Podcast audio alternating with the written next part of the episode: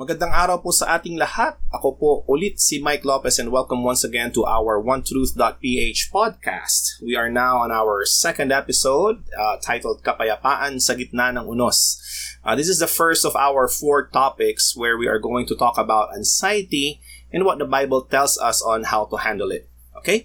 Ang atin pong key verse ay matatagpuan sa Filipos chapter 4 verse 6 to 7. At ito po ang sinasabi, Huwag kayong mag-alala sa anumang bagay. Sa halip, ilapit sa Diyos ang lahat ng pangangailangan nyo sa pamamagitan ng panalangin na may pasasalamat. Kapag ginawa nyo ito, bibigyan kayo ng Diyos ng kapayapaan na siyang mag-iingat sa puso ninyo at pag-iisip dahil kayo'y na kay Kristo Jesus. At ang kapayapaang ito ay hindi kayang unawain ng tao. As our key verse, we are going to discuss that a little bit more later. So, let's talk about peace. You know, peace ito ay isang bagay na hinahangad ng lahat ng tao. No? Madaling makaramdam ng kapayapaan pag walang problema and obviously, it's the other way around pag napapalibutan ka na ng iba't ibang stress factors sa buhay. Ay madalas nating marinig yung mga katagang don't worry, ano pa ba, maayos din yan o maayos din yan, kaya mo yan, tiwala lang kay Lord at iba pa, di ba no? Uh, well, these are all encouraging words, pero ang katotohanan ay mahirap maka-experience ng kapayapaan pag nasa gitna ka ng stress. However, sabi nga, no, kapag wala kang sakit, hindi mo kailangan ng gamot. Ganon din po sa kapayapaan. Most of the time, hindi natin hinahanap yung peace pag wala tayong problema. Hindi daw natin hinahanap ito kapag payapa na. Okay, so in this episode ay titignan natin kung paano makahanap ng kapayapaan sa gitna ng unos. Well, Jesus style. No? Ano ba ang ginawa ng Panginoong Jesus? Ano ba tinuturo ni Jesus Christ um, when, uh, when it comes to anxiety, depression, all these other problems na nagbibigay ng stress sa atin?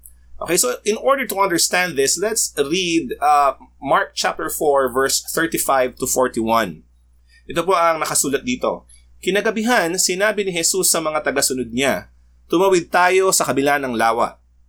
Kaya iniwan ng mga tagasunod niya mga tao at sumakay na rin sila sa bangkang sinasakyan ni Jesus. May mga bangkaring sumunod sa kanila. Habang naglalayag sila, biglang lumakas ang hangin. Hinampas ng malalaking alon ng bangka nila at halos mapuno pa ito ng tubig. Si Jesus ay nasa hulihan ng bangka at natutulog ng nakaunan. Ginising siya ng mga tagasunod niya, Guro, malulunod na tayo. Bali wala lang ba ito sa inyo? Kaya bumangon si Jesus at pinatigil ang hangin at mga alon. Sinabi niya, Tigil, kumalma kayo. Tumigil nga ang hangin at kumalma ang dagat. Pagkatapos ay tinanong niya ang mga tagasunod niya, Bakit kayo natatakot? Wala pa ba kayong pananampalataya sa akin? Takot na takot sila at nag-uusap, sino kaya ang taong ito na kahit ang hangin at ang dagat ay sumusunod sa kanya? Okay, so in this story, we could see five stages, no? O five different steps kung ano yung nangyari uh, at kung paano nag yung progression from peace towards trouble back to peace. Okay? First, of course, is the calm before the storm. Sabi nga, no? Yung part na sinabi ni Jesus, tara, tawid tayo sa kabila ng lawa. Um, tapos sumunod sa kanila, no? Yung, sa, sa kanila yung mga disciples at may mga bangkaring sumunod sa kanila. This tells us na okay yung panahon at the time. Oh, there was peace at the time and uh, wala silang, hindi sila nagdalawang isip na sumunod sa sinabi ni Jesus. As matter of fact, may mga humabol at may mga sumunod pa sa kanila. Um, and after that, problem strikes without warning. And that's typical of problems, di ba, no? Sabi nga nila, buti sana kung yung problema may warning man lang bago bago mangyari. Yung tipo bang, hello, um, ano, uh, mawawala, mawawalan ka ng work bukas, eh kumisan wala, eh, no? You just get the memo and you, you don't have a job or magkakasakit ka or whatever, di ba, no?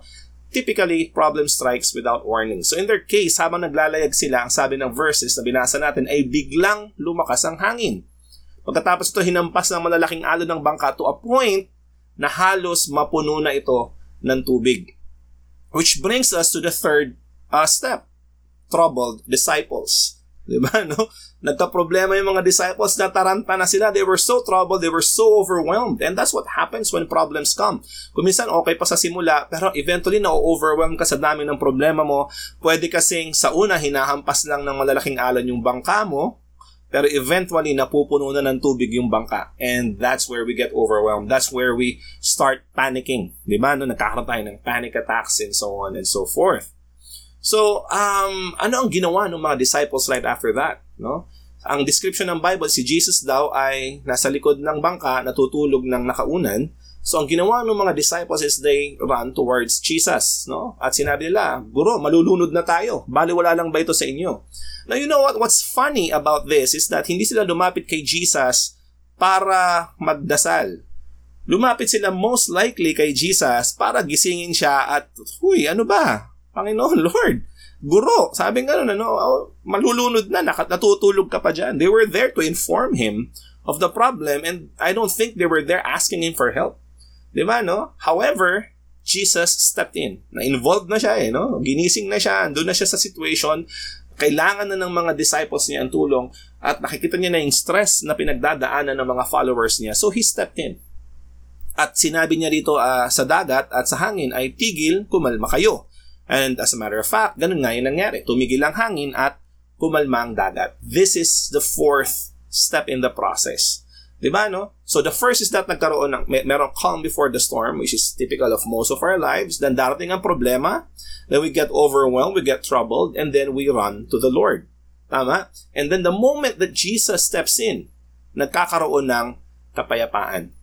Now, the fifth step is trust and faith. And in this case, as a matter of fact, dapat first step yung trust and faith. Pero Um, in this case kasi, madalas, actually sa buhay natin, ay nakakalimutan natin yung trust and faith. Kaya tayo dumarating sa point of stress. Kaya tayo dumarating sa point of anxiety. And I'm not trying to, again, downplay the, the situation or the case of anxiety. Pinagdadaanan ko rin yan. Um, and most of the time, I'm always reminded by the Lord na, Hello, Mike, have you lost faith in me again? Diba, no? And yun yung sinasabi ni Jesus dito. Sabi niya, bakit kayo natatakot? Wala pa ba kayong pananampalataya sa akin? takot na takot sila, no? Eventually at nag-usap at nagtanong sila, sino ba tong, no? Na pati yung hangin at yung dagat ay sumusunod sa kanya. But that's not the point. The point is, the, the, the question that Jesus brought up. Sabi niya, bakit kayo natatakot? Wala pa ba kayong pananampalataya sa akin? So it's all about trust and faith, right? When it comes to dealing with anxiety, stress, depression, and all these other problems. Right? Um, I know it's hard. I know it's hard. No? Hindi hindi siya biro, ano? And kuminsan yung mga tao, uh, pinagtatawanan, no? Ay, OA lang yan or what. And as a matter of fact, that, dati ganun din ang pananaw ko sa buhay, no? And until I eventually realized na it's a real problem and it's pinagdadaanan ng lahat ng tao and, you know, marami, marami lumulubog ang buhay because of that. So, um, however, however, Jesus can always step in. No? Jesus can always help us out. And He is the only real solution to every anxiety causing problem, depression causing problem, or stress causing problem that we have. Now, the moment na na-overwhelm na tayo, it simply means that, you know, we need to ask for help. And the best help that we can get is Jesus Himself. We simply need to trust in Him and have faith. Okay? So another verse na gusto ko pong i-point out is yung Philippos chapter 4 verse 6 to 7, yung ating key verse kanina. And let me read it again. Ang sabi, huwag kayong mag-alala sa anumang bagay. Sa halip, Ilapit sa Diyos ang lahat ng pangangailangan niyo sa pamamagitan ng panalangin na may pasasalamat. Kapag ginawa niyo ito, bibigyan kayo ng Diyos ng kapayapaan na siyang mag-iingat sa puso ninyo at pag-iisip dahil kayo ay na kay Kristo Jesus at ang kapayapaang ito ay hindi kayang unawain ng tao. Okay, so in this verse, we could divide this into three things again, no? First part is, you know, don't worry. You know, for real, don't worry. No? Sinasabi ni Paul, sabi niya, huwag kayong mag-alala sa anumang bagay. As if it's something that's expected of everybody. Especially, and in this case, no, if you're a follower of the Lord Jesus Christ, then you really have nothing to worry about. Diba? So sinasabi ni Paul, huwag kayong mag-alala sa anumang bagay. Don't worry about it. Sabi niya, instead of worrying, sabi niya, sa halip, sabi niya, no, ay ilapit ninyo sa Diyos ang lahat ng pangangailangan nyo sa pamamagitan ng panalangin na may pasasalamat. So you come to the Lord with prayer and thanksgiving. Okay? Or sa pagkakasabi niya, panalangin na may pasasalamat. Prayer with thanksgiving. Ganun ang pagkakasabi ni Paul, no? Imbis na mag-alala ka lang at mag-alala, which honestly, wala namang magiging resulta yung pag-aalala na yan. Sinasabi niya ay, dumulog tayo sa Panginoon. Come to Him with thanksgiving in prayer. Di ba, no? So, lalapit ka, Lord, thank you, di ba, um, for this experience again dahil through this, ay alam ko po na kikilos na naman kayo sa buhay ko. Help me, Lord. No? In whatever way you want.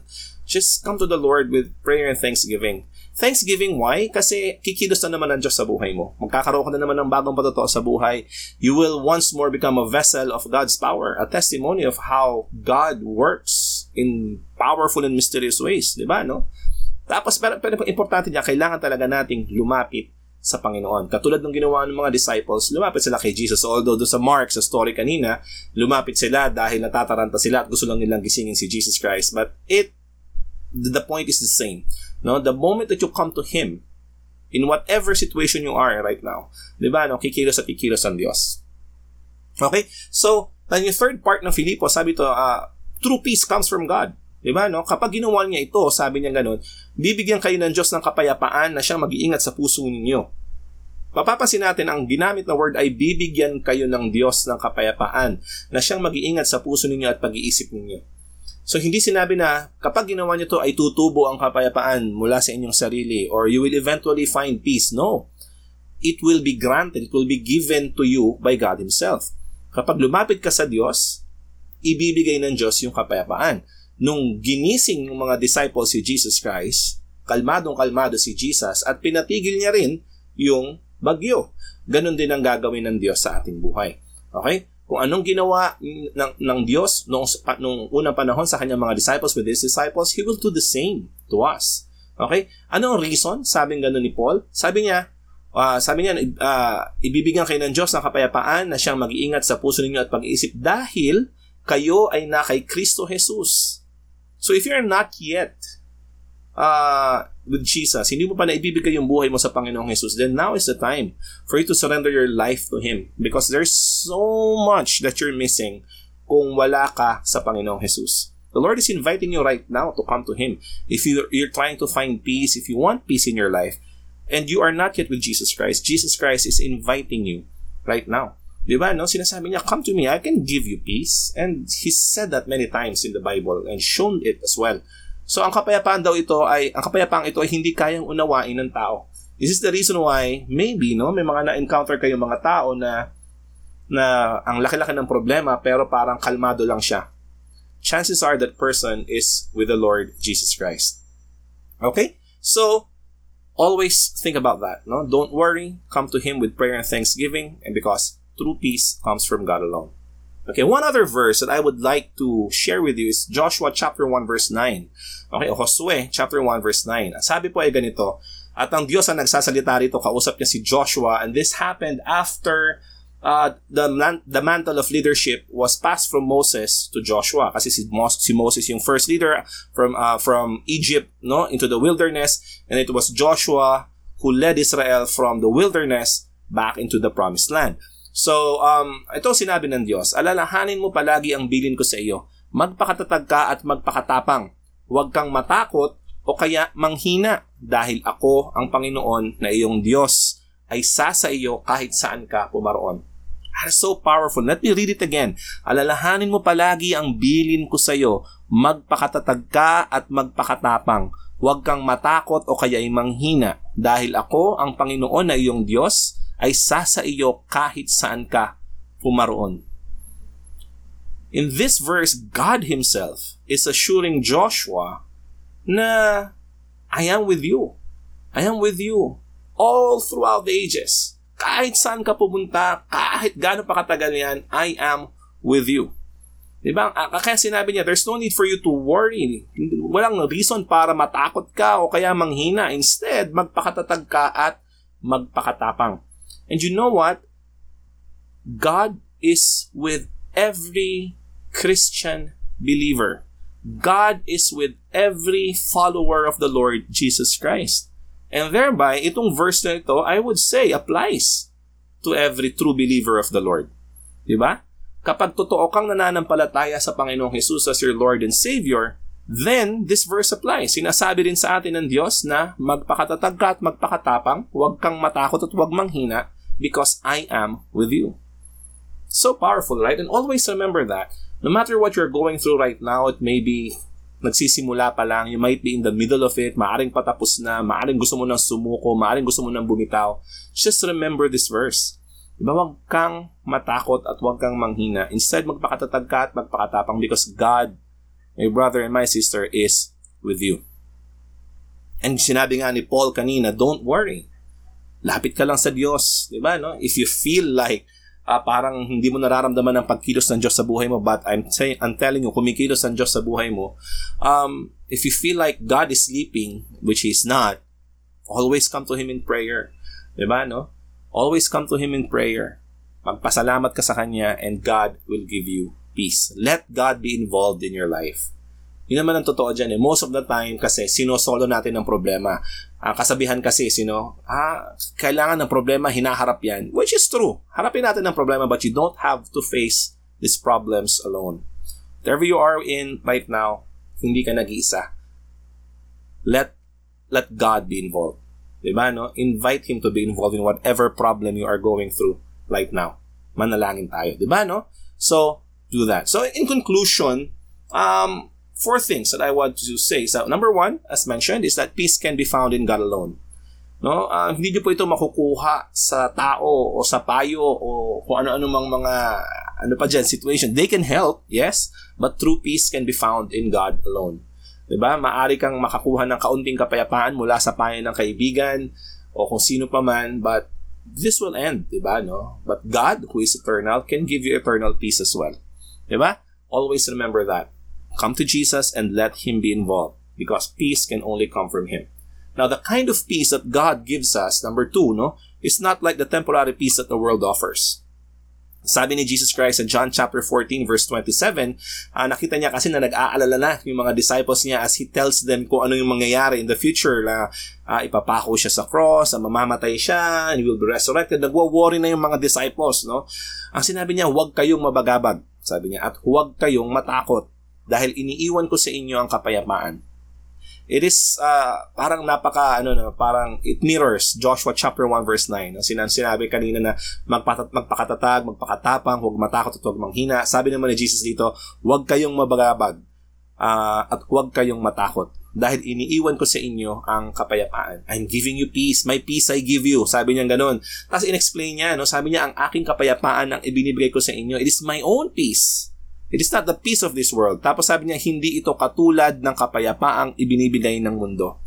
Kasi alam niyo po, ang mundo ay nagbibigay din naman ng kapayapaan sa atin from time to time. But the difference is that this is temporary. Di ba? Nung iba sa atin, iinom, mapapahinga ka ng kaunti, makakalimutan mo ng kaunti ang problema, and you will find temporary peace temporary kasi eventually mawawala yung effect ng ininom mo at magkakaproblema ka ulit. Yung iba magpa-party-party, yung iba pupunta sa kaibigan, pero eventually mag-iiwan, maghihiwalay kayo ng kaibigan mo, uuwit, uuwi ka. And so this peace goes away. But the peace that Jesus gives us is permanent. It is eternal. Diba? So ang sinasabi ito, ang aking kapayapaan ang ibinibigay ko sa inyo, sabi ng Panginoon, hindi ito katulad ng kapayapaang ibinibigay ng mundo. And again, Allow me to quote once again Philippians chapter 4 verse 7, yung last part ng sinasabi, at yung kapayapaang ito ay hindi kayang unawain ng tao. So that's number two. The kind of peace that God gives us is not like the temporary peace that the world offers. Okay? Number three, always run to God through prayer and thanksgiving. May problema ka, maliit pa lang, malaki na, kung nasaan ka man stage ng problema mo ngayon, run to God through prayer and thanksgiving. He is always available to listen to your prayer and is always capable of answering them and helping you out. Let Him step in. Let Him step into your life and be involved. Huwag mong solohin yung problema na yan. Di ba, no? Give it to God. And of course, in order for that to happen, number four is that you have to trust and have faith in God. Kailangan magtiwala ka talaga sa Panginoon. And trust is um, something na mahirap, no? So I think the best way that I could do or explain this is uh, to give an analogy. Uh, may dalawang sasakyan, may dalawang driver. Yung sasakyang isa, ang driver niya ay professional with years of experience. Wala pa siyang history on record of accidents. At yung isa naman ay bagong pasalang sa kanyang driving school at wala siyang experience sa pag-aaral at kakukuha pa lang niya ng kanyang lisensya. And ikaw yung pasahero. Di ba? Um, which of the two cars are you gonna board? Yung may driver na professional o yung may driver na baguhan lang? Chances are, pipiliin mo yung professional. 'Di ba no? Kung alam mo lang naman yung choice. Alam nyo ba, God is more than just that professional driver. No? Siya ang may hawak ng buhay natin. Let Him take control of our lives. Pag may problema ka, bitawan mo yung manibela, Lord, drive for me, please. ba? Kasi parang tayo yung driver na baguhan lang naman talaga. We only have so much experience in this, in this world. God is eternal. Wala pa tayo nag-exist na siya. No, wala pa anumang bagay sa mundo is already there and he will still be there. Wala na ang lahat ng bagay. 'Di ba? No? So, have faith in this eternal God. Trust him, 'di ba? So, now here's my challenge for us. Okay? Um first kailangan maintindihan natin na yung tunay na kapayapaan ay matatagpuan lang natin sa Panginoong Hesus. Kaya, you know, it's so important, napakahalaga na mayroon tayong tunay na relasyon sa Kanya. If you don't have this real relationship with the Lord Jesus Christ, then now is the time for you to come to Him and start you know, building that relationship with Him. Surrender your life to Him. Make Him your Lord. Make Him your Savior. Diba? Um, and when you let Him into your life, no, yung peace na ino-offer niya dito sa Bible, yung mga binasa natin, may experience mo rin yan. Kasi siya lang naman yung totoong may kakayanang patigilin ang anumang unos na pinagdaraanan at pagdadaanan pa natin. Okay, so give your life to Him and let Him be involved as I've always been saying kanina pa. If you're currently experiencing, you know, anxiety, depression, um, sickness, worry, stress, or kung ano pa mang mga nagbibigay ng kabigatan sa buhay mo, yung pumupuno sa bangka mo ng tubig, gumugulo sa isip mo, always know that Jesus is ready to help you. Lapit ka lang sa Kanya, trust in Him, Put your faith in Him and let Him do His work. Let Him do His miracle in your life. Okay?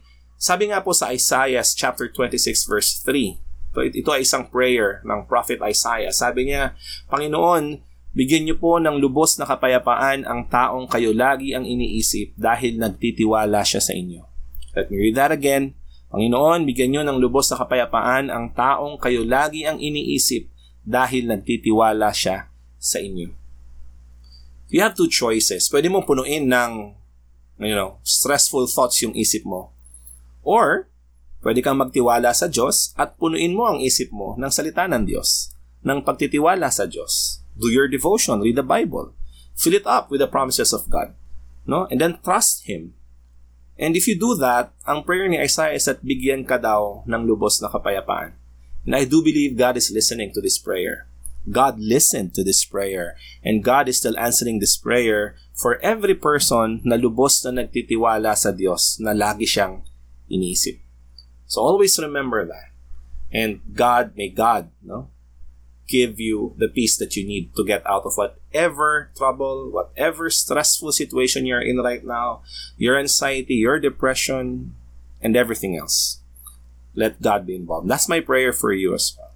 So, yes, thank you very much. You know, I hope that this has helped you understand how to deal with, um, you know, the situation of anxiety uh, that uh, you might be going through right now. Or, maari, sa darating na future ay, you know, pagdaanan mo. Um, the, the Word of God is true. That's as much as I can say. That's true. Um, I've experienced it in troubles, in troubled times, no? Ako ay lumapit sa Diyos and yes, I did find peace, di ba, no? Uh, kumalma talaga, kumalma talaga ang unos, kumalma talaga yung bagyo. Uh, may mga times na parang hindi ko alam anong gagawin ko, parang anxiety strikes out of nowhere, di ba? Parang hindi ka lang mapakali out of nowhere. At anong gagawin ko? Tatakbo ako sa salita ng Diyos. I would read the Bible, I would pray, and peace would uh, immediately come in. Kasi sa Diyos lang talaga ito nanggagaling. So, I challenge you and I hope that you do the same. Okay? So, thank you very much po for listening to our uh, second episode. Um, again, no, ang title nito ay Kapayapaan sa Gitna ng Unos. Uh, again, no, uh, doon natin mas kailangan yan. Doon natin mas hinahanap-hanap yung kapayapaan niya sa gitna ng unos.